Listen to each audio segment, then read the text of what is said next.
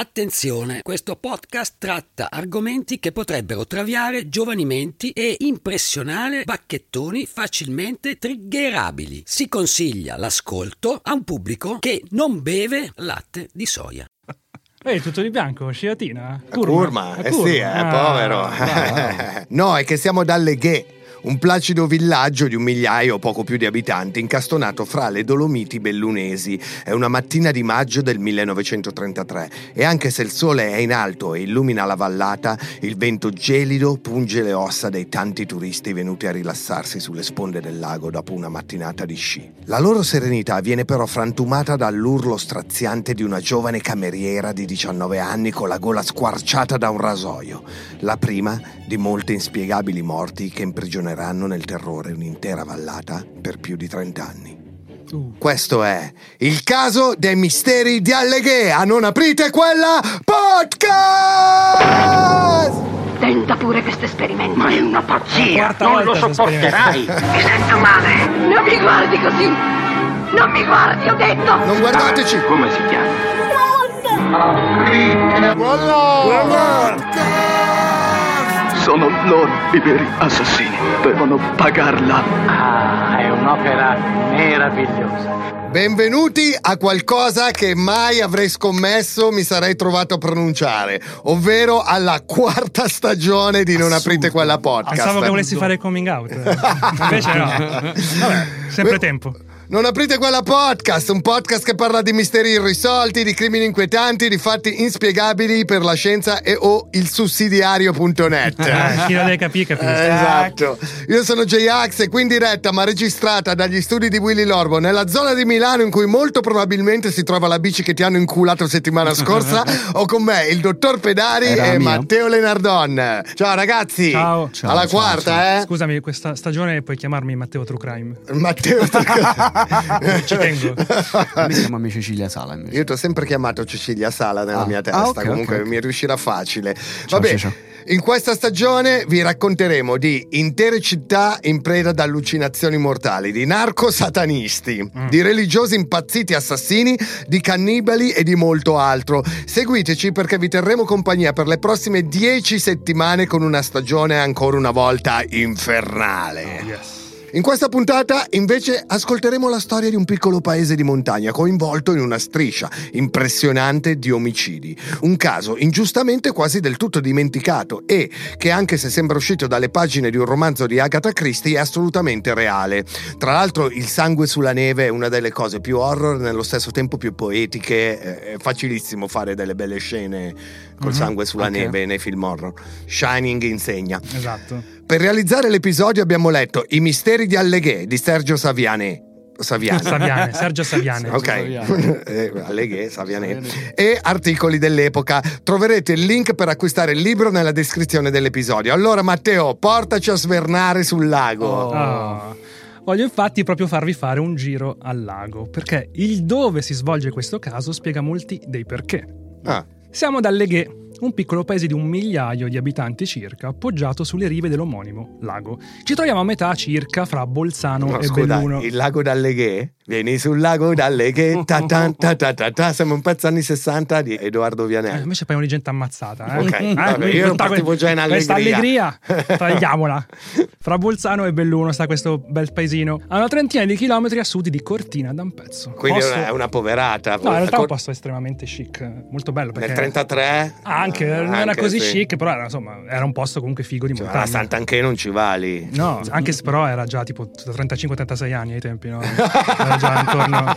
Però li porta benissimo. Non fare age shaming. Ricordati che siamo tre cis a fare questo podcast. Siamo tutti dei vecchi di merda pure noi. Chi lo dice? Noi siamo i primi vecchi di merda. Alleghea si trova ai piedi del versante nord del Monte Civetta, chiamato così perché è ritenuto per gran parte della sua storia maledetto. Maledetto come sto cazzo di incenso che ci fai accendere tutte le volte. Guarda dove va il fumo. Schifo, Matteo, fa schifo. Mi sto allungando la vita questo cielo. Anch'io accendevo gli incensi per coprire l'odore di ganja, ma citando Pino Scotto, quando è entrato nel mio studio ha detto: ma che cazzo è sto odore di troia? No, invece noi lo accendiamo per coprire l'odore di stronzi. Okay, siamo noi, ciao. Noi tre. È un'opera meravigliosa. Allora, torniamo al monte, perché nella tradizione popolare la civetta è, come sappiamo, l'uccello del malaugurio. E ascoltare il suo canto, si credeva, era il presagio di un'immane disgrazia. Capirai, è pieno di civette. Che cazzo? La disgrazia ogni notte. Vabbè, infatti, era un modo per giustificare il fatto che facesse una vita di merda. E a inizio 1771 succede proprio questo. Mentre gli abitanti dei vari villaggi ai piedi del monte Civetta dormono, la montagna si sveglia e un'immensa frana, immaginate una valanga di pietre, terra, alberi e neve, precipita giù a valle travolgendo tutto.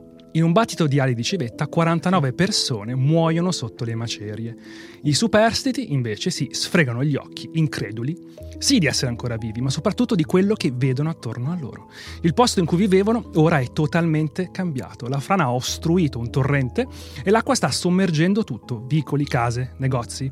Qualche mese più tardi, in primavera, un'altra disgrazia. La pioggia incessante fa crollare un altro immenso pezzo di montagna. Mamma mia. Una sfiga, eh? Porco due. Vedi che allora hanno ragione i negazionisti. Succedevano già ste cose prima del global warming. Sì, ma succedeva una volta ogni 240.000 anni. Scoregge di civetta che facevano le frane. Sì, esatto. Ok, torniamo alla seconda disgrazia, perché la pioggia incessante fa crollare un altro immenso pezzo di montagna che, cadendo nel lago creato dalla precedente frana, produce un vero e proprio tsunami capace di inghiottire case e quartieri scampati la prima frana, e anche 3 persone, le altre 3 vittime. E anche la chiesa, con le sue campane, finite in fondo al bacino. Da allora in paese si dice che nelle notti di tempesta si possono sentire i loro rintocchi provenire dalle profondità del lago, come se l'onda del tuono penetrasse l'acqua in maniera così potente da far muovere i batacchi delle campane. Si dice anche che, come per la civetta, sentire 2 rintocchi delle campane sommerse significherebbe che da lì a poco si potrebbe morire, perché gli abitanti della Leghe sommersa vogliono chiamare a sé, con i rintocchi del campanile fantasma, gli abitanti della Leghe viva. Morto chiama vivo, come dicono i vecchi del paese. Ma che figata, oh! Film subito, serie Netflix subito. Alleghe. Alleghe. E così, nella morte e nella distruzione, nasce il lago di Alleghe. Ora invece andiamo al 9 maggio 1933. Come dicevamo, Alleghe è un popolare ritrovo turistico, usato spesso come punto d'appoggio per i molti sciatori che frequentano le montagne bellunesi. Il più importante e popolare albergo del paese è l'Albergo Centrale, ed è proprio qui che lavora una cameriera di soli 19 anni, Emma De Ventura, e, come ogni mattina, fa il solito giro per riassettare le camere degli ospiti. Sorride, canta mentre stende il bucato, salutando gli anziani che dalla strada le fischiano mentre esce sul balcone. Questo non si fa, ragazzi. Catcalling. Anche se siete dei vecchi rincoglioniti, vabbè, non dai. È giustificabile. Vabbè, dai, al 33, dai, non anche altri tempi. Non si poteva. Non si può giustificare. Dobbiamo cancellare il 1933. Cancelliamo il 1933. Comunque, oltre a salutare i vecchi che gli rompono le palle, rientra e non esce più, finché alle 11.30 si sente un urlo disperato. È quello di Adelina De Tos, figlia dei proprietari dell'albergo centrale. Aiuto! Aiutatemi! Accorrete! Le persone che corrono verso la camera 6 in soccorso si trovano davanti una scena raccapricciante. C'è una donna a terra in un lago di sangue, la gola squarciata da lato a lato. Ma non c'è Adelina a terra morta, bensì la cameriera Emma. È morta! Madonna Santissima, è morta! Nella camera della ragazza verrà trovata in seguito una lettera, scritta la sera prima di morire. È indirizzata al fidanzato. È una lettera in cui esprime tutto il suo amore, ma verso la fine diventa improvvisamente più inquietante, proprio mentre, in lontananza, Emma ode delle campane suonare. Ascoltiamola. Mi è rimasto impresso il caso che mi è successo ieri e a te sto a confidarmi, non posso proprio nascondere la verità. Mentre guardavo dalla finestra, vidi arrivare una macchina, si fermò un momento e io riconobbi subito che si trattava. La lettera si interrompe proprio sul più bello, proprio sul si trattava. Non c'è più nulla dopo. Te l'ho detto, una serie Netflix che ti fa bingiare l'episodio dopo. Ed è tutto subito. Vero, questa roba è successa veramente, eh? Forse Emma era così terrorizzata da chi e cosa aveva visto, da non avere neppure la forza di scrivere il nome di chi vide arrivare la sera prima di morire. 2 cugine, inoltre, ricevono una cartolina di Alleghe scritta da Emma, sempre la sera prima della sua morte, che diceva: salute a tutti, vi ricorda sempre Emma De Ventura. Comunque torniamo alla camera 6 in cui venne trovato il corpo di Emma, perché ci sono molte cose che non tornano. C'è una boccetta di tintura di iodio, che vi ricorderete, vi ricorda qualcosa la tintura? Padre Pio, che Emma avrebbe ingerito per ammazzarsi, ma viene ritrovata, guarda un po', in un armadietto chiuso. No.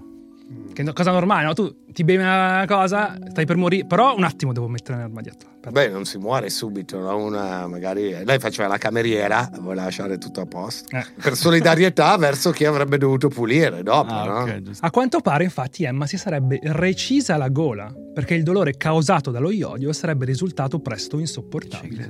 Il rasoio, però, venne ritrovato appoggiato sul comodino, anche se Emma era distesa al centro della stanza, con un braccio sotto di lei e la sua collana di perle a pezzi poco più lontana. Quando arrivano all'albergo centrale il maresciallo e il parroco di Alleghe, il segretario... Parroco? Ma perché? Perché ai tempi il parroco... sempre. Cioè, lo chiamavano tutto. Don Matteo è una storia vera, cioè arriva il parroco e deve risolvere il crimine. Inoltre dopo il parroco arriva il segretario del fascio Massi e il medico legale, il dottor Case. Comunque tutti questi figuri non hanno alcun dubbio, si è trattato di un suicidio. Giusto, no? Mi sembra un suicidio anche a voi. Ne ha tutta l'aria. Quindi ufficialmente Emma De Ventura è morta così, distrutta dal ricordo del fidanzato che il giorno prima passa con il camion senza fermarsi a salutarla, decide di ingerire una intera boccetta di tintura di iodio. Quindi corre a prendere un rasoio per tagliarsi la gola, ma mentre ha un buco in gola e un acido le sta sciogliendo le budella, Emma si ricorda giustamente di essere una cameriera e quindi rimette a posto la boccetta su una mensola e poggia il rasoio su un comodino 3 metri indietro. Infine si accascia a terra con un braccio sotto di lei in una puzza di sangue. Un chiaro caso di suicidio, insomma. Mamma mia, CSI, proprio questi qua. Il parroco, il carabiniere, il fascio. Esatto. Sentiamo il rapporto sul suicidio redatto dal maresciallo di Alleghe, che ovviamente... Di Belluno, no? Di Alleghe. Sentiamo. Accento tipico di Belluno. Sentiamo il maresciallo. Dubitando probabilmente che il fidanzato non le volesse più bene, la ragazza meditò di togliersi la vita. Beve la tintura di iodio, poi, presa da atroci dolori allo scopo di soffrire meno, deve essersi inferta una rasoiata alla gola, deponendo poi l'arma sul cassettone. Scusate, non sto ridendo per la rasoiata, ma per questo che ha messo nero su bianco che lei si è rasoiata la gola. Cioè. Cazzo, mai si taglia la gola per suicidarsi? Io non ho mai sentito come suicidio. Taglio la gola solo. Ma sì, cazzo, ma forse è Rambo, cioè non una ragazza di 19 anni. Come maresciallo, continui pure. E poi ha deposto l'arma sul cassettone prima di cadere a terra. Verso le 11:20 continua la figlia dell'albergatore Adelina Datos, disse alla sorella che andava a controllare perché la Emma tardasse a scendere. Appena giunta nel corridoio, Adelina Datos è tornata sui suoi passi dando l'allarme perché aveva veduto la ragazza in una pozza di sangue. Che pensate di questo, diciamo, rapporto del maresciallo? Sherlock Holmes proprio, cioè non fa una grinza. Peccato che il movente portato avanti dalle forze dell'ordine che hanno velocemente chiuso il caso, ovvero il litigio con il moroso, fosse palesemente dimostrabile come falso. Infatti la lettera scritta la sera prima era piena d'amore e addirittura molte persone videro i due fare colazione insieme la mattina stessa in cui Emma morì. Quindi, cioè, o hanno litigato mentre stavano a mangiare il cappuccino, vado su, mi ammazzo, o mi sembra una gigantesca stronzata. E un cognato di Emma, accorso sul posto dopo che insomma si diffuse la notizia della morte della ragazza, si rivolse alle autorità presenti facendo presente che qualcosa non andava, che non poteva essere un suicidio. E il segretario del fascio lo fucilò. No. Il cavalier Rainiero Massi lo prese da parte in un corridoio dell'albergo e gli disse minaccioso: silenzio, se non volete la peggio, si è uccisa a noi. Infatti sì. E Orsola, sorella maggiore di Emma, provò a spronare il padre a fare qualcosa. Il genitore, sconsolato, le rispose così: per carità, non parliamo più della sorte della nostra povera Emma. Ho un figlio nella guardia di finanza e non vorrei procurargli dei dispiaceri. Mi hanno tagliato le gambe, la perizia ci ha dato torto. Insomma, per la chiesa, le autorità e le forze dell'ordine il caso era già chiuso. Emma si era suicidata. Secondo voi? O sono 4 imbecilli questi o stanno coprendo qualcuno palesemente. Lei era solo una cameriera, basta che il figlio di un gerarca fosse un maniaco e poteva ammazzare quante cameriere voleva ai tempi. Magari ha visto qualcosa che non doveva vedere. Allora andiamo avanti di qualche mese, 7 per la precisione, siamo a dicembre sempre del 33 e Aldo Datos, l'altro figlio dei proprietari dell'albergo centrale, è in viaggio di nozze a Venezia con Carolina Finazzer, la donna che ha sposato un paio di giorni prima. E lontano da Alleghe, Aldo racconta alla moglie cose che non le aveva mai detto prima. E quando Carolina ascolta quelle parole, la sua espressione cambia improvvisamente. Non è più rilassata, non riesce più a godersi la sua luna di miele. Carolina sembra avere paura dell'uomo che ha appena sposato. Oh. Questa è una cosa che credo che è successa anche a qualcuno qua dentro. Mia moglie non ha paura di me, sono io che ho paura di lei. Così, idem. Così, 7 giorni dopo le nozze, con una scusa, chiede di anticipare il ritorno della luna di miele. E appena i due rientrano dalle ghe, Carolina scrive subito all'amica Giuseppina una lettera. Vieni subito dalle ghe, devo raccontarti delle cose tremende. Poi telefona alla madre, chiedendole di venire il prima possibile a prenderla. Mamma, ho paura, voglio tornare a casa, ti prego vieni domani a prendermi. E siamo a domani, ovvero il 5 dicembre 1933. Il lago di Alleghe è tutto ghiacciato, eccetto la zona vicina al porticciolo in cui sono legate 2 piccole barchette di legno. È mattina e come sempre 2 ragazzini di 12 anni corrono verso la riva del lago per giocare. Tra le 2 barche vedono una matassa nera che galleggia sull'acqua. No, dai. Allora recuperano un bastone e cominciano a pungere. Perché succede sempre così in tutto il mondo? Perché nel 33 che cazzo giochi? No, giochi a pungere le matasse, no? Cioè, okay. Non è che potevi giocare a Switch. Pungi la matassa. Il famosissimo gioco del 33, tipo. Che cazzo facevano? Pungevano la matassa, o pungevi le mucche o pungevi le matasse. Questa era la giornata di un dodicenne. Comunque pungono la matassa, pungono finché quella matassa non si rigira e non spunta il volto di Carolina Finazzieri. E vai di trauma. Che li fissa con gli occhi spalancati. Quando sua madre arriva per riportarla a casa, trova Aldo da Tos che gli dice che stanno ripescando la figlia dal lago. Così. Aldo dice anche a lei e ai carabinieri che Carolina soffriva di sonnambulismo, che spesso la notte vagava da sola per il paese, che questa volta deve essersi spinta troppo in là, finendo nel lago ghiacciato che l'ha inghiottita. Così proprio per raccontare cazzate proprio. Cosa vi sembra di questo? C'hanno il pedigree proprio. Mi sembra che ai tempi era molto facile, no? Mia moglie era isterica, mia moglie era sonnambula, cioè si usava spesso, no? Questa scusa colpa delle donne per giustificare luxoricidio. E come abbiamo visto poco fa, arrivano sul posto il medico legale, il dottor Case, il parroco ancora una volta e il cavalier Rainero Massi. Grazie alla loro fama che hanno risolto così tanti omicidi. Forse cioè, vivono in gruppo, si muovono insieme. La task force. No, sono come Friends, tipo vivono tipo nel Central Perk di Alleghe, sono sempre lì che bevono un cappuccino. Oh, è morta una persona, andiamo tutti insieme.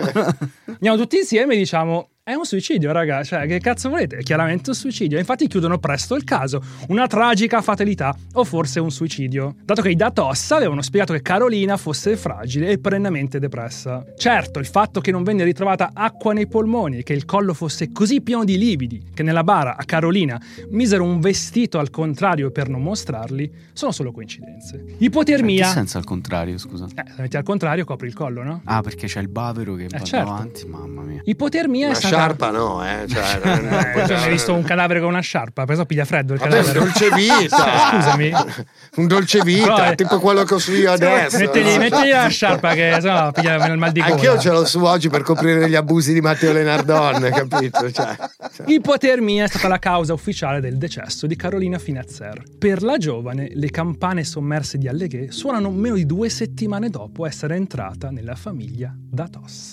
Questa famiglia Da Tos. Adesso avete altre teorie? Cioè, gira tutto intorno un po' a sti Da Tos qua, Quindi Emma, secondo voi perché adesso è morta? E perché è morta anche la moglie di un Da Tos? Perché forse aveva scoperto qualcosa di qualche membro della famiglia. Vediamo. Sì, volevano attaccare il cappello. Perché lui ci imbocca le teorie sbagliate per poi farci passare da coglioni, alla fine, no? Alla fine siamo, tu sei il parroco, io sono il maresciallo fascio. Tutto il caso, non vi devo spingere, fate già tutto voi da soli, non devo fare niente. Comunque andiamo avanti di altri 13 anni adesso, 13 anni, siamo nel 1946. Il 18 novembre i gestori di un circolo popolare di Alleghe, i coniugi Luigi e Luigia, no dai, come i coniugi Luigi e Luigia, vabbè. E Luigia come era soprannominata? Lo devo dire. Allora io qua sto citando ragazzi, non sono completamente d'accordo su come chiamavano Luigia, Luigia detta la balena. La balena perché pesava 130 kg. Quindi i compaesani hanno pensato bene di chiamarla la balena. Che bei tempi. Si chiamava Luigia la balena del Monego, conosciuti anche come il Gigio e la Gigia. Tornano a casa nel cuore della notte dopo aver atteso che tutti se ne andassero dal loro circoletto. Non c'è nessuno in giro per Alleghe e il Gigio, prima di rincasare, si ferma in uno degli orinatoi pubblici sulla strada. A me mancano tantissimo gli orinatoi pubblici. Ma gli orinatoi erano proprio delle vere e proprie tazze del cesso per strada. Cioè, me lo chiedi perché sono vecchio e me lo devo ricordare. Cioè, no, cazzo ne so io. Ormai gli orinatori pubblici si chiamano corvetto, cioè marciapiede qualsiasi di corvetto. Vabbè, il solito lampione che illumina il vicolo la via è stanotte spento, è stato rotto da qualcuno. Qualcuno si muove nell'ombra, si sente uno sparo. Luigia cade stramazzata al suolo. Luigi esce di corsa dal bagno per capire cosa fosse successo, ma c'è qualcun altro che esce da un'ombra e si posiziona esattamente dietro di lui. Poggia una beretta sulla sua nuca e gli fa esplodere la testa. Oh, che finaccia Gigio e Gigia, cazzo. 13 anni dopo. Brutto. Secondo voi perché sono stati ammazzati? Suicidio. Lui ha prima sparato alla moglie, poi si è puntato la beretta da dietro così e boom. Comodo. No? Vedremo. Vedremo. In un paese di poco più di 1,000,000 di persone, 2 colpi di pistola nel cuore della notte solitamente farebbero riversare nelle strade tutti per capire cosa fosse successo. Non ad Alleghe. Frega un cazzo nessuno. Dopo che i 2 coniugi del Monego vengono freddati, non succede nulla. Forse perché siamo nel dopoguerra e di spari se ne sentivano ancora tanti, perché la gente andava a giro. Che cazzo abbiamo? Abbiamo un fucile. A me manca la guerra, in finale.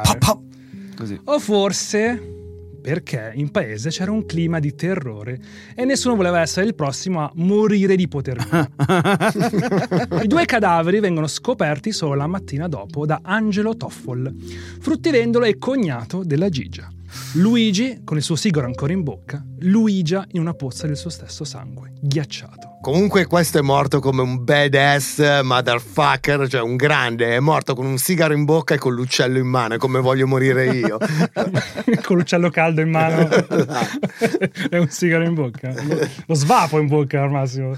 Comunque nessuno a quanto pare avrebbe visto nulla e così i carabinieri chiudono presto le indagini. Suicidio? Carabinieri ancora? Sono i più efficienti d'Italia, questi carabinieri, e dalla borsa della Gigia del resto mancano 120.000 lire e quindi si è trattato di una rapina andata male. 120.000 lire? Botto. Era l'incasso della serata. Nel 1946 era tantissimo. Pensa quanti bianchini questi si sparavano in montagna, la gente deve bere. Comunque torniamo a questi carabinieri, perché cosa fanno i carabinieri? Non viene indagato, per esempio, il lampione che casualmente era rotto e nemmeno quelle impronte fresche, piuttosto inusuali, lasciate sulla neve del vicolo, di una sola liscia. E siamo in un posto in cui ghiaccia e nevica per buona parte dell'anno, quindi che cazzo gli servirebbero delle scarpe lisce? E sono così inusuali del resto che il calzolaio ne aveva fabbricate solo 3 o 4. Per tutta la vallata. Quindi era solo 3-4 persone. Qualcosa mi dice che sto calzolaio farà una brutta fine. Perché ste scarpe appartengono a uno dei Datos. Vediamo. Luigi e Luigia del Monaco sono le ultime persone morte in circostanze incomprensibili. Ricordiamo che ad Alleghe vivono 1,000,000 di persone. Dopo Carolina Finazzer ed Emma De Ventura, anche per loro suonano le campane sommerse del lago di Alleghe. E forse anche altre persone hanno sentito le campane. Ma prima conosciamo meglio la famiglia Datos, coinvolti in maniera diretta in almeno 2 delle 4 morti. Vai. Arriva il momento querela. Torniamo un po' indietro nel tempo, siamo agli inizi del secolo scorso. Ad Alleghe gira una voce scandalosa. Elvira Riva, figlia dei potenti proprietari dell'albergo centrale, si è messa nei casini. Ha commesso uno dei delitti peggiori che una donna può commettere. Fa sesso prematrimoniale. E rimane incinta. In una comunità di montagna tutti presto lo vengono a sapere. Ovvio. E considerando che ai tempi l'aborto era una ignominia ancora peggiore, i Riva si mettono in moto per salvare l'onore della figlia e soprattutto della famiglia. Trovano un uomo disponibile a sposare la figlia, Fiore Datos, un povero bracciante 11 anni più giovane di lei che deve aver visto la possibilità di entrare nella famiglia più importante del paese come il Golden Ticket di Willy Wonka. E per questo accetta di sposarla in un classico matrimonio riparatore, anche se incinta di un altro uomo, che non è una roba semplice da fare né oggi, ma ai tempi ancora più surreale, ancora più complicato. Fiore Datos è un uomo autoritario, taciturno, insomma un capo famiglia come lo si intende vendeva più di 100 anni fa. La sua parola era legge e guai a chi osava contraddirlo, soprattutto la moglie, a cui non riuscirà mai a perdonare di avere un bastardo dentro di sé. E Fiore, a fine gravidanza, avrebbe preso la moglie, l'avrebbe portata a Mirano, città dove nacque, insomma un'altra città del Veneto, per farla partorire, e quindi avrebbe affidato il figlio, chiamato Umberto Giovanni, a un conoscente per farlo crescere a proprie spese. I due quindi fanno 2 figli, Adelina da Tos, ricorderete la donna che per prima trovò il cadavere della cameriera, e Aldo da Tos, il marito della donna morta nel lago e anche responsabile della macelleria di famiglia. Adelina prende come marito Pietro De Biasio, un clone del padre in pratica, un uomo violento, autoritario e che in paese tutti temevano. Per farvi capire il tipo, nel 27 invitò una giovane ragazza, Ines de Pian, a uscire in barca con lui sul lago e... non ha voluto fidanzarsi con me e quindi le ho sparato. Così, gira in barca, ti vuoi fidanzare? No. Pum! Però per fortuna la Ines si è salvata, insomma. Tutto un gioco da ragazzate, no? L'ho sparata, ma mica per uccidere, cioè, ah, sì, gambizzata, no? Uno, colpo di striscio, uno sparo fettuoso, uno sparo d'amore. Sono scheggiata, dai, ma che cazzo volete? Staccanza il calcio ancora, non si può manco sparare ai tipi che porti in barca adesso, cioè, che puoi fare? Ora dobbiamo introdurre un personaggio nuovo in questa storia allucinante, un personaggio fondamentale, possiamo dire inedito nella storia del nostro podcast. Inedito? Un eroico giornalista. Del resto del Carlino, dimmi del resto del Carlino. No, come te, Matteo. Un eroico giornalista. Già di personaggi eroici ne abbiamo visti ben pochi in 30 puntate fatte finora. Di giornalisti che non fossero come minimo problematici, pure meno. E più problematici, diciamo, coglioni. Qui si tratta di un vero e proprio unicorno che prende il nome di Sergio Saviane. Saviane è purtroppo poco noto al grande pubblico oggi, ma è stato uno dei cofondatori del Male, una rivista satirica storica italiana, e ha scritto per decenni per l'Espresso. Vuoi spiegare tu cos'è il Male? Guarda, vorrei, però io alle riviste satiriche mi sono fermato a tutti i rutti con lo scrondo, quindi il Male mi manca. Comunque Saviane dovremmo soprattutto celebrarlo per quello che fece ad Alleghe e Monfort. Che poi ha scritto pure il libro da cui abbiamo rubato per fare questa puntata. Saviane spesso era nel paesino al centro della puntata di oggi perché amava andare a sciare sul Civetta.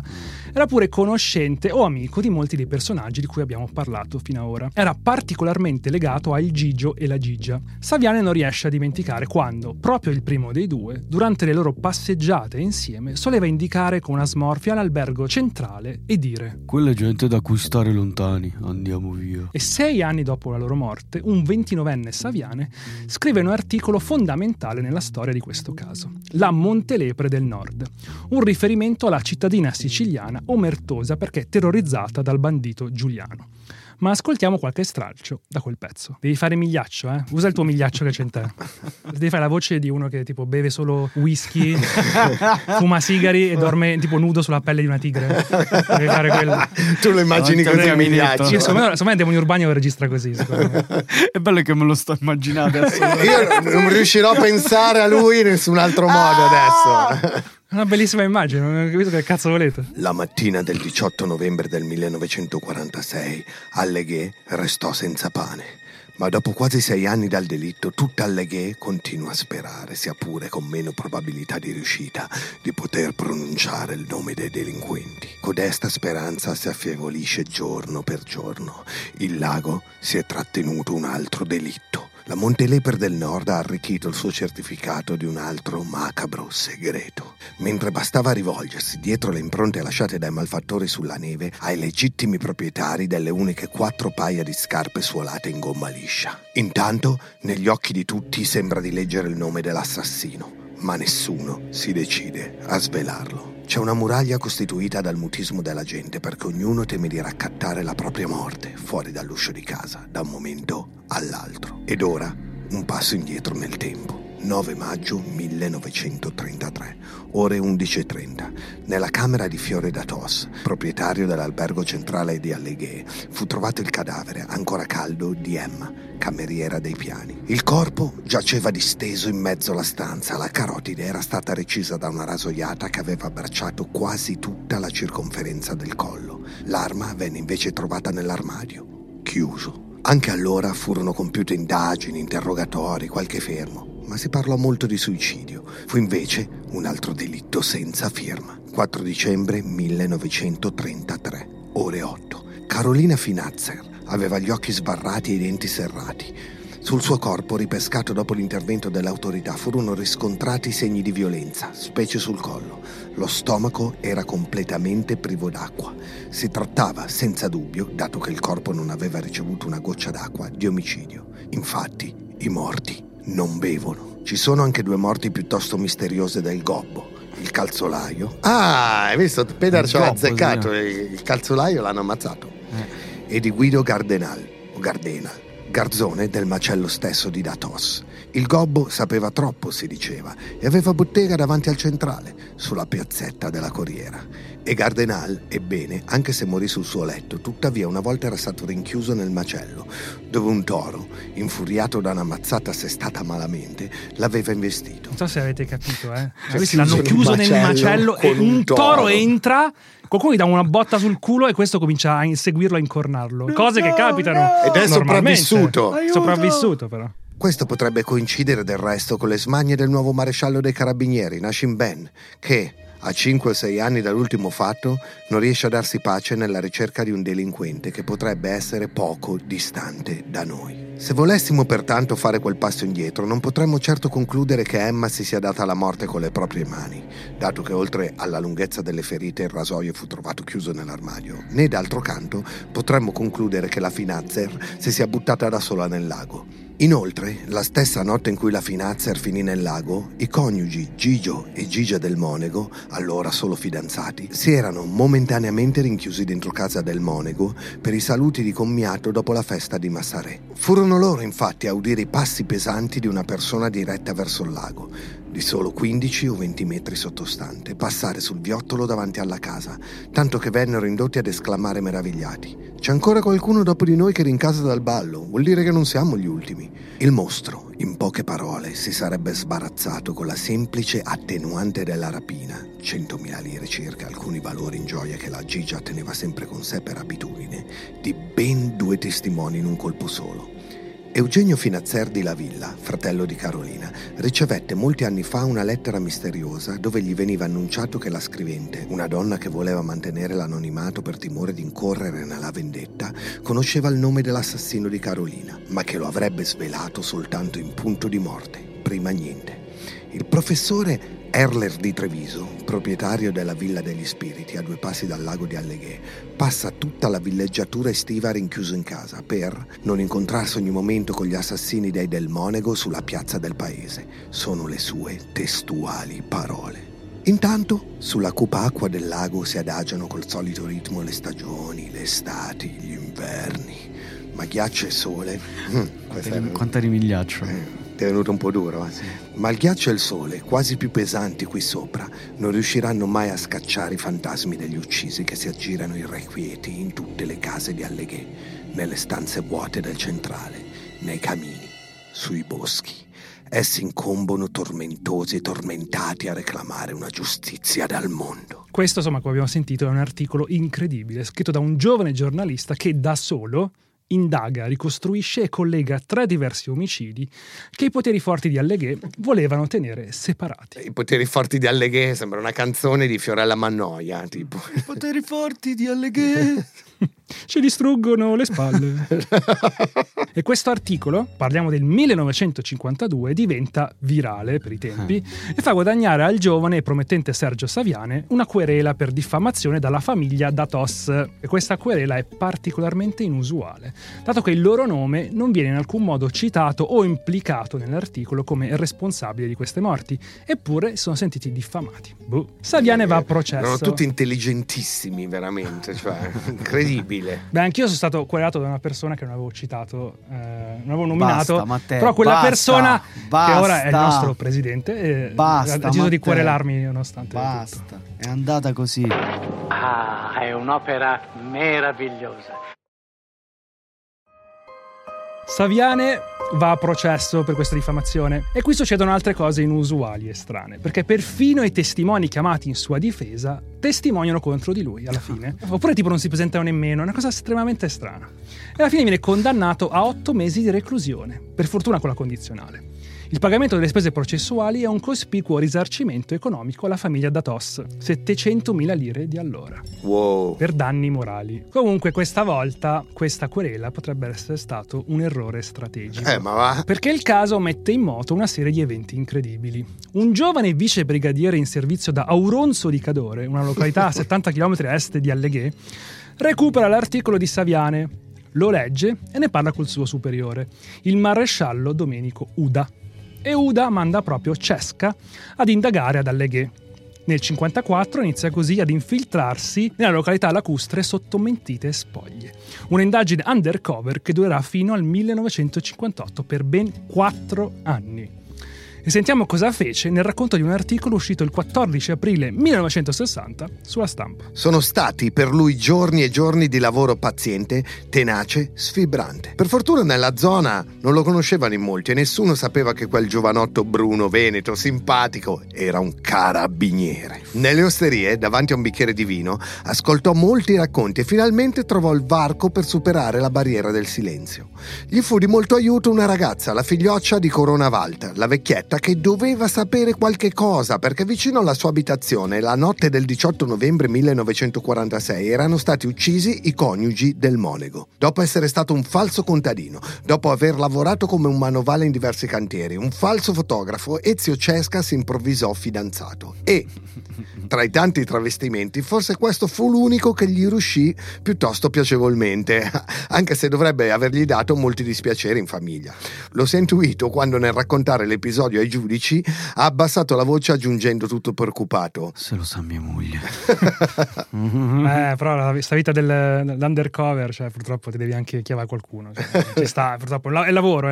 C'è chi deve pippare, c'è chi deve trombare. Sentiamo come riuscì infatti a convincere la vecchietta terrorizzata a parlare. L'anziana donnetta 84enne stava abbottonatissima, ma il Cesca riuscì, corteggiandone la figlioccia fino a chiederla in sposa, circondandola di premure, praticandole persino dei massaggi per i reumatismi, ad acquistare la sua fiducia, e ottenne indicazioni di grande valore. Cioè, lavorandogli le vene varicose sulla cervicale che mi fa male. Se vuoi sapere che ha ammazzato quelle due persone, devi fare il massaggio qua al braccio che mi fa tanto male. Cioè, tengo la C4 tutta. Ti rendi conto? Per questo che cavato il fotografo, ha fatto il contadino, il manovale, ha limonato una fino a chiedere il matrimonio mentre era sposato, poraccio. Cioè, ha fatto qualsiasi cosa, ma i reumatismi, cazzo, pure quello penso che è stata la roba più difficile di tutte. La vecchietta però i suoi metodi funzionano, perché la vecchietta gli fa il nome di Giuseppe Gasperin, conosciuto anche come Beppimboa. Sentiamola. L'ho riconosciuto molto bene la notte in cui morirono i del Monego. Egli aveva un berretto a visiera. Non ho mai detto niente di tutto ciò prima per paura. Come sta la schiena, vecchia signora? Mi fa male un po' la schiena, mi fa male un po' la passerà. C4. Con in mano finalmente un nome, il vicebrigadiere Cesca si ingegna un piano per farlo parlare. Si finge così fotoreporter per incontrarlo. Comunque a te ti piacciono, cioè, personaggi del genere? Uno che va a fare l'investigatore da solo. Il mio idolo da proprio. Da solo, 4 anni a scoparsi tutto il paese per trovare chi cazzo ha ucciso queste persone. Ma raga, ma perché in Italia continuano a fare le serie su argomenti che non ne frega un cazzo a nessuno quando ci sono queste storie qui? Questa è una serie fantastica. Questa è della Madonna, meglio di Twin Peaks, sta cazzo di serie. Fanculo i giovani d'oggi, fate una serie su Alleghe. Le minicar. Che si Saviane, chiama Vaffanculo i giovani d'oggi, ok? Esatto. Gasperin serviva al tè in un ritrovo di amanti dell'hockey. Come amanti dell'hockey? Cazzo, siamo in Canada? No, siamo in montagna. Il giorno in cui la squadra di hockey del Cortina incontrò ad Alleghe la formazione locale, il Cesca, fintosi fotoreporter per riprendere la partita, avvicinò in quell'occasione per la prima volta il sicario Gasperin. Quindi Cesca invita Gasperin in un'osteria a bere e gli tende una trappola. Gli dice che è in ballo un colpo che potrebbe fruttare un sacco di soldi, che però servono uomini in grado di usare le armi. E il Beppimboa lo assicura che non solo le armi le sa usare, ma che anche ha ucciso come partigiano, ma anche più di recente, e che non deve preoccuparsi. Cesca allora gli dà appuntamento l'indomani per incontrare anche gli altri soci del colpo, solo che gli altri soci del colpo si presentano e sono i carabinieri di Auronzo che ammanettano il boa e lo portano in caserma interrogandolo per ore. Gasperin confessa, ha ucciso lui i coniugi del monaco. Dopo 4 anni di indagini solitarie, Ezio Cesca ha trovato il primo assassino di Alleghe. Ma Gasperin non aveva agito da solo. Il 9 luglio 1958 l'Arma dei Carabinieri procedette all'arresto del Gasperin, che negò inizialmente ogni coinvolgimento. Confessò, piangendo, solo quando la madre gli fece visita in guardina e lo esortò. Dì la verità, per me sarai sempre il mio baby. E Gasperin parla senza fermarsi più, in cambio ovviamente di futuri sconti di pena. L'11 luglio 1958 i carabinieri arrestano Pietro De Biasio e Aldo Da Tos. Oh, finalmente! Il 5 settembre tocca ad Adelina Da Tos. I tre vengono interrogati utilizzando l'apprezzata e sofisticata metodologia classica delle forze dell'ordine italiane. Schiaffi! Vengono costretti a stare in piedi per 24 ore con un faro puntato in faccia finché non confessano tutte le loro responsabilità nelle morti. Ha sempre funzionato questa tecnica. Adelina Da Tos ha ucciso Emma Ventura. Pietro De Biasio, insieme ad Aldo Da Tos e Giuseppe Gasperin, hanno freddato i coniugi del monaco e tutti e tre hanno collaborato per uccidere Carolina Finazzer. Era un osso duro Carolina Finazzer. Finalmente, ma poi adesso scoprirai come. Finalmente, grazie al lavoro di Saviane e Cesca e al processo che inizia nel 1960, è possibile conoscere la verità delle 5 morti misteriose di Alleghe. Ma ce ne sono altre che ancora ignoriamo. E sentiamo queste. Come dicevamo poco fa, il processo contro i gestori dell'albergo centrale inizia nell'aprile del 1960. Ben 27 anni dopo la morte della cameriera Emma De Ventura. Con un colpo di scena, i tre del centrale ritrattano le loro confessioni affermando che sono stati costretti a confessare dalle vessazioni subite durante gli interrogatori dei carabinieri. Faro puntato in faccia. Magari un po' fastidioso. Il pubblico ministero però era sicuro che tramite le testimonianze sarebbe riuscito a ricostruire la verità di tutte quelle morti. Sentiamo Pietro De Biasio come rispose ai giudici quando gli chiesero cosa sapesse delle morti misteriose di Alleghe. La cameriera Emma De Ventura era una bella ragazza, allegra, facile ad innamorarsi. Si uccise perché venne licenziata da mia suocera che l'aveva sorpresa con un uomo. Escludo che possa averla uccisa mia moglie. Carolina Finazzer, una giovane molto educata, istruita, religiosa, forse un po' troppo taciturna e sempre eccessivamente triste. Io ho pensato sin dal primo momento che si era gettata nel lago perché affetta da sonnambulismo. Io responsabile di quella morte. E perché mai? Non ve n'era motivo. In paese qualcuno cominciò a dire che poteva essere stato il marito a sopprimerla. Non posso dire nulla in proposito perché partii subito per la Persia. Così? Se ti scappa di andare in Persia... Comprare un tappeto. Andare in Persia. E non so niente neanche dei coniugi del monaco, che erano miei amici. Che pensi di questa dichiarazione? Ma perché continui a chiedere? Ma che cazzo ne so io? Cioè, perché vorrei capire. Tendo a non credere. Ancora devo capire bene il movente. Tu, che cazzo tu ti colleghi con gli alieni, sei in wifi con tutto il mondo. Ma vorrei ancora, capire che cazzo far passare come quello il tuo popper mentale. Dov'è adesso? Cioè. Esatto. Tu sei così aperto. Penso che comunque c'ha tutta l'aria di una cospirazione. Probabilmente a questo giro i magistrati ci hanno visto lungo, insomma. Ne aspettavo di più dal tuo pensiero laterale, sinceramente. Comunque, a proposito della Persia, Pietro partì con 2 giovani di Alleghe, ma tornò curiosamente in Italia solo lui. Uno si chiamava Gervaso Rudatis, l'altro Adamo del Monego, parente stretto dei coniugi freddati. Il primo morì avvelenato, il secondo semplicemente scomparve. Sentiamo sempre Pietro De Biasio cosa ebbe da dire in proposito. Adamo partì verso l'interno della Persia e non è più ritornato. Gervasio invece fu trovato morto nel suo letto dopo aver bevuto da una bottiglia nella quale furono rinvenute tracce di un veleno potentissimo. E perché? Cioè, qualcuno in Persia deve avvelenare questo qua, cioè. È uno che va nel centro della Persia e non è mai più tornato. Però non è che ti poni il problema. Si sono persi. Fanculo. Boomer detected. Pietro De Biasio consegnò ai del monaco, quando rimpatriò, l'orologio che era appartenuto al morto. Pure. Questo qua era disperso, però l'orologio del morto ce l'aveva lui. Perché forse prima di disperderti, tieni il mio orologio. In caso che mi perdo, te lo do. Per capire il personaggio e il modo in cui affrontò il processo, ascoltiamo questo resoconto di un cronista della stampa. Pietro De Biasio l'altro giorno chiamò accanto a sé uno dei suoi difensori e gli confidò che intendeva presentare un'istanza per ottenere la libertà provvisoria. D'altro canto non aveva scritto, forse una settimana fa, uno dei pochi amici che gli sono rimasti ad Alleghe per avvertirlo che sarebbe tornato in paese presto. L'avvocato lo guardò guardò come si può guardare soltanto un pazzo e gli disse, senza tanti complimenti, che certi scherzi non gli piacevano. Pietro De Biasio si inquietò per essere stato preso in così poca considerazione. Dopo qualche ora comprese forse di aver sbagliato e tornò a chiamare il suo legale. Facciamo la pace, guardi. questa è una schedina del Totocalcio, gliela regalo, vincerà sicuramente. Insieme alla schedina all'avvocato. Tiè. Oh, guarda che la vinci questa. Poi non dire che sono una stazione che sono pure taccagno. Però tieni il Totocalcio, va. Insieme alla schedina gli consegnò anche un memoriale in cui gli annunciava una sua prossima fuga dal carcere. Un genio. Una volpe.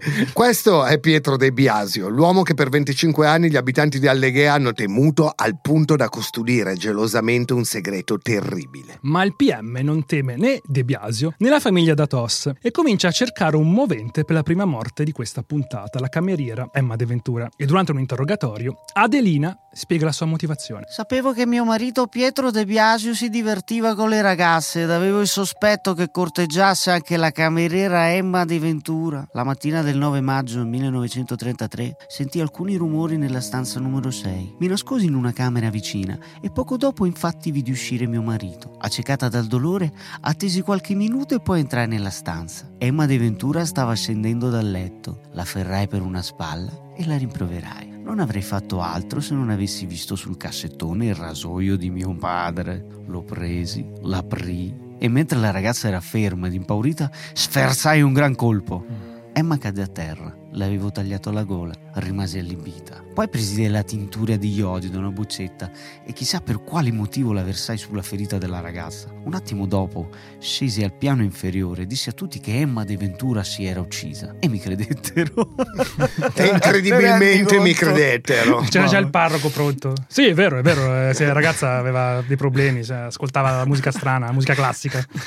Mio padre comprese subito che mentivo ed io gli confessai la verità. Fu allora che mio padre mi consigliò di tacere. Io tacqui, mentre la versione del suicidio trovava credito in paese. Cosa pensate di questa? È vero, cioè, credo. L'ha uccisa per gelosia? Ma l'ha uccisa. Poi vabbè, la gelosia forse è un movente più credibile e quindi ha scelto di dire quello e magari qualcos'altro che svelasse ulteriori crimini della famiglia, non lo so. Ma durante il processo... Lui ha la faccia di quello che lo sa, ha la faccia di quello che lo sa. L'ha scritto lui. Io sto chiedendo a voi cosa ne pensate. Voi rappresentate il popolo che per la prima volta, come voi del resto, sta ascoltando questa storia. Il popolo che non ha studiato e che ignorante che ha eletto una persona che mi ha querelato. Bastardi. Popolo di merda. Io non l'ho votato. Tu l'hai votata e no? Io certo che l'ho votata, proprio perché ha querelato Matteo. Cioè è stato il motivo. Vabbè, allora posso dire, ho votata pure io. Ma durante il processo questa versione di Adelina cambiò decisamente. Non è vero, io non ho ucciso Emma De Ventura. Avevo sorpreso Emma De Ventura con Luigi da Zolt, un cognato di mio marito. La rimproverai e la licenziai. La cameriera piangendo salì al piano superiore. Io la seguii qualche minuto dopo ed entrai nella stanza numero 6.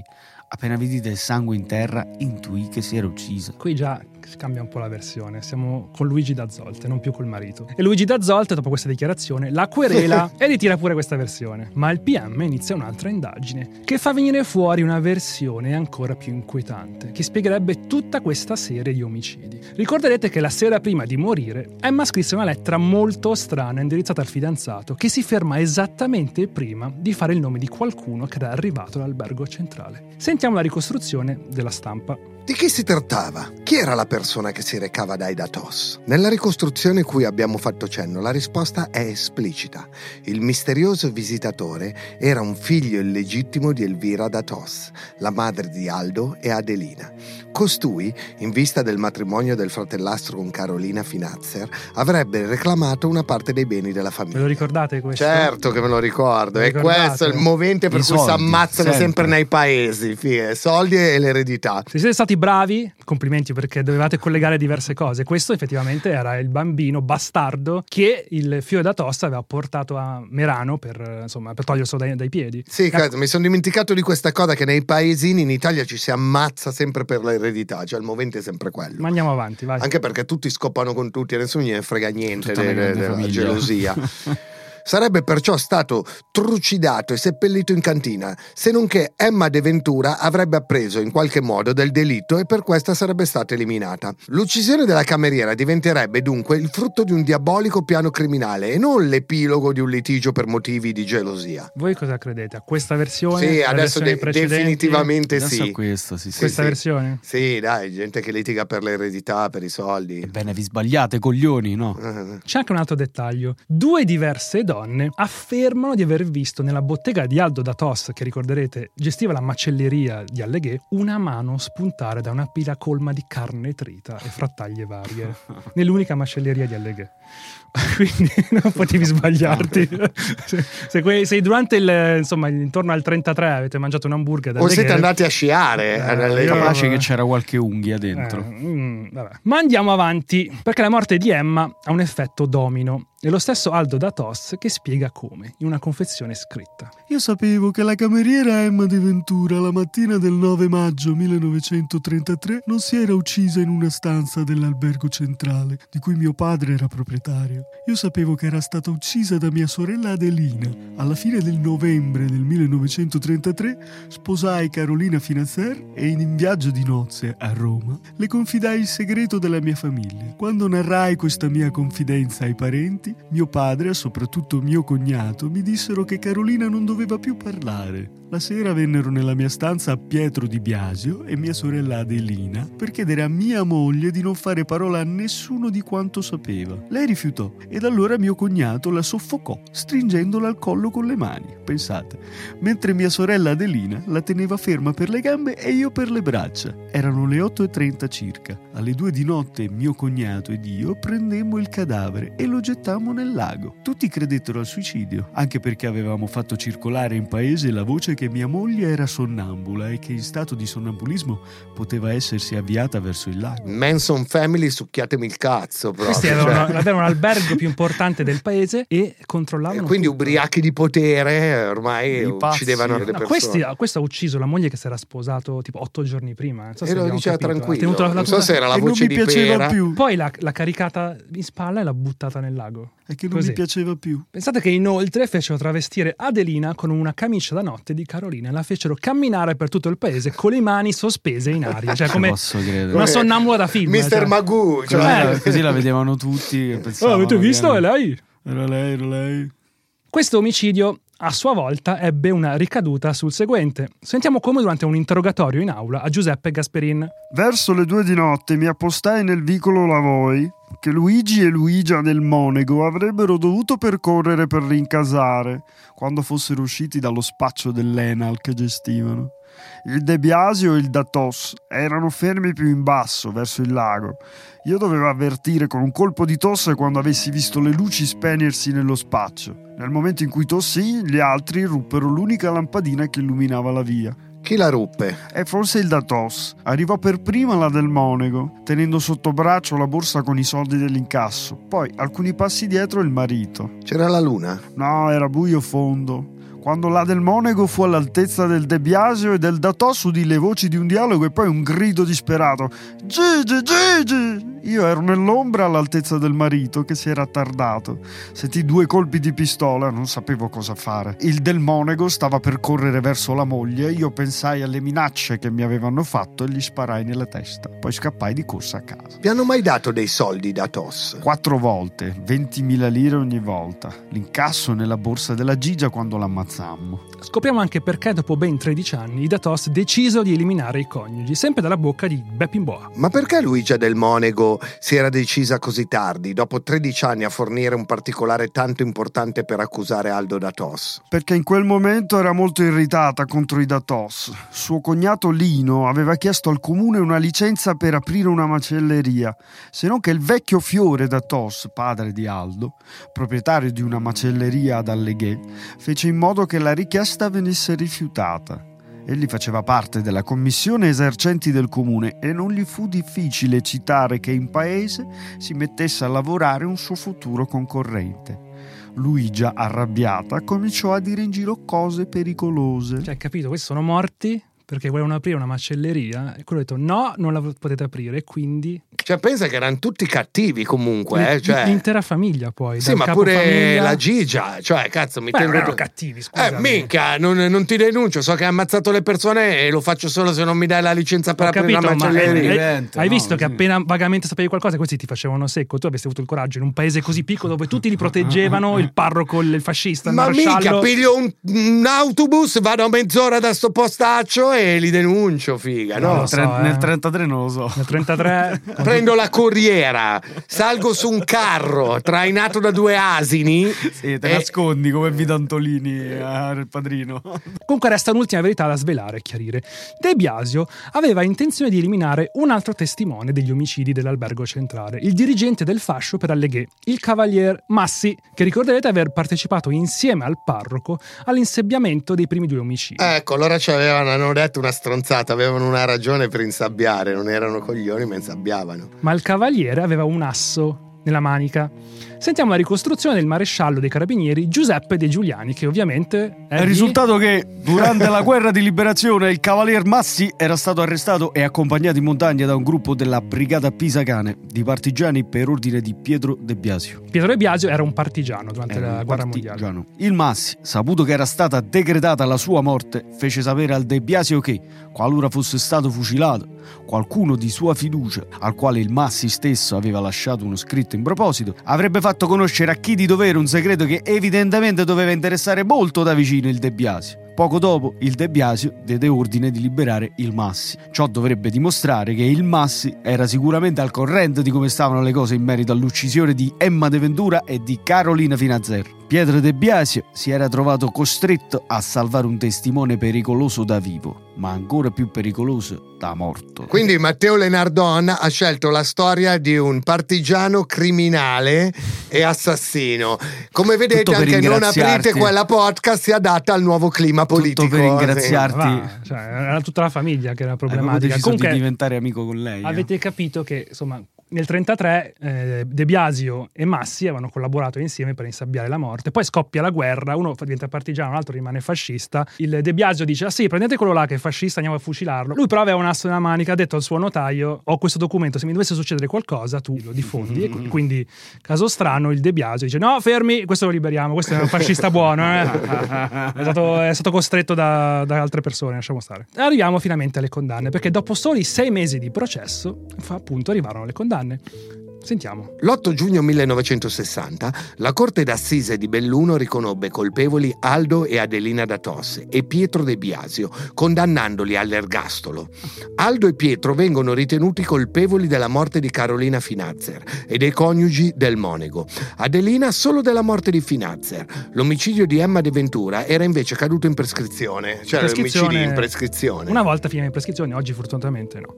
Giuseppe Gasperin venne condannato a 30 anni, di cui 6 condonati per aver contribuito con la sua confessione ad arrestare gli altri responsabili. Durante il processo d'appello del 1964, anche i Da Tosse e De Biasio confessarono di aver partecipato agli omicidi, ma la pena di primo grado venne confermata e successivamente anche la Corte di Cassazione confermò le precedenti sentenze il 4 febbraio 1964.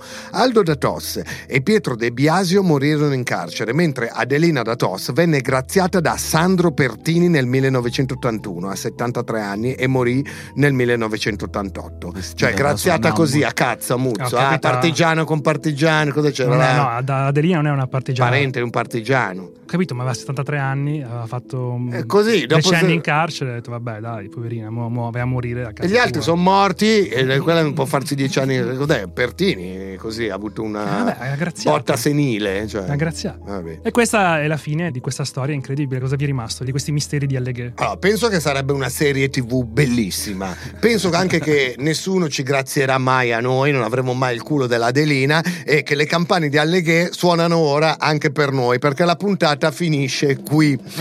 Finisce così la puntata di questo podcast che inaugura la 4ª stagione, e oggi possiamo ufficialmente dire, ragazzi, ai nostri migliaia di ascoltatori, che questo è uno scherzo che c'è scappato di mano. È incredibile che siamo qui, vi ringrazio. Fateci sapere se vi è piaciuta questa puntata, scriveteci a nonapritequellapodcast@gmail.com o su Instagram iscrivendovi a @ non aprite quella podcast. Le mail, i commenti o anche i vocali più interessanti verranno letti o ascoltati durante le nostre puntate. Se ancora non l'avete fatto, invitate a cena, mettete loro la lingua in un orecchio e scopate contro il muro le 5 stelle su Spotify del nostro podcast. Invece di fumarvi una sigaretta dopo essere venuti, che fa pure male, seguiteci su Spotify cliccando il campanello per ricevere una notifica appena un nostro nuovo episodio sarà disponibile. Tra l'altro la cosa bella è che adesso tra gli episodi, quando ci sono a volte sondaggi, ci sono dei commenti, interagite. Quindi interagite con il nostro profilo Spotify. Sì, perché stiamo anche raccogliendo molte delle storie che gli ascoltatori ci stanno mandando e probabilmente ci sarà uno speciale su questo, no? Pedar, chi abbiamo scelto fra i nostri ascoltatori per essere citato in questa puntata? Costantino Bodoni, che via Instagram ci scrive: comunque ieri appena finito di fare sesso con mia moglie, così in modo naturale senza pensarci ho esclamato: ah, è un'opera meraviglioso.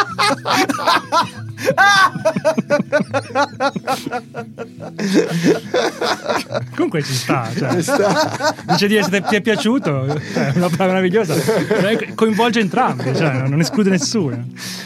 Lei non ha capito il riferimento perché non mi ascolta, ma mi ha guardato in modo strano e ha detto: se lo decide. Se lei non era così meravigliosa, Costantino, ti devi impegnare di più, rendila più meravigliosa. Lei dice: non mi guardi così, non mi guardi, ha detto.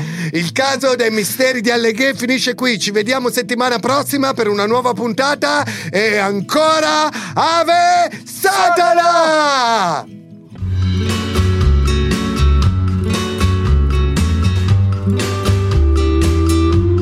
Non aprite quella podcast è una produzione Spotify Studios in collaborazione con Willy Lorbo, scritto da Matteo Lenardon.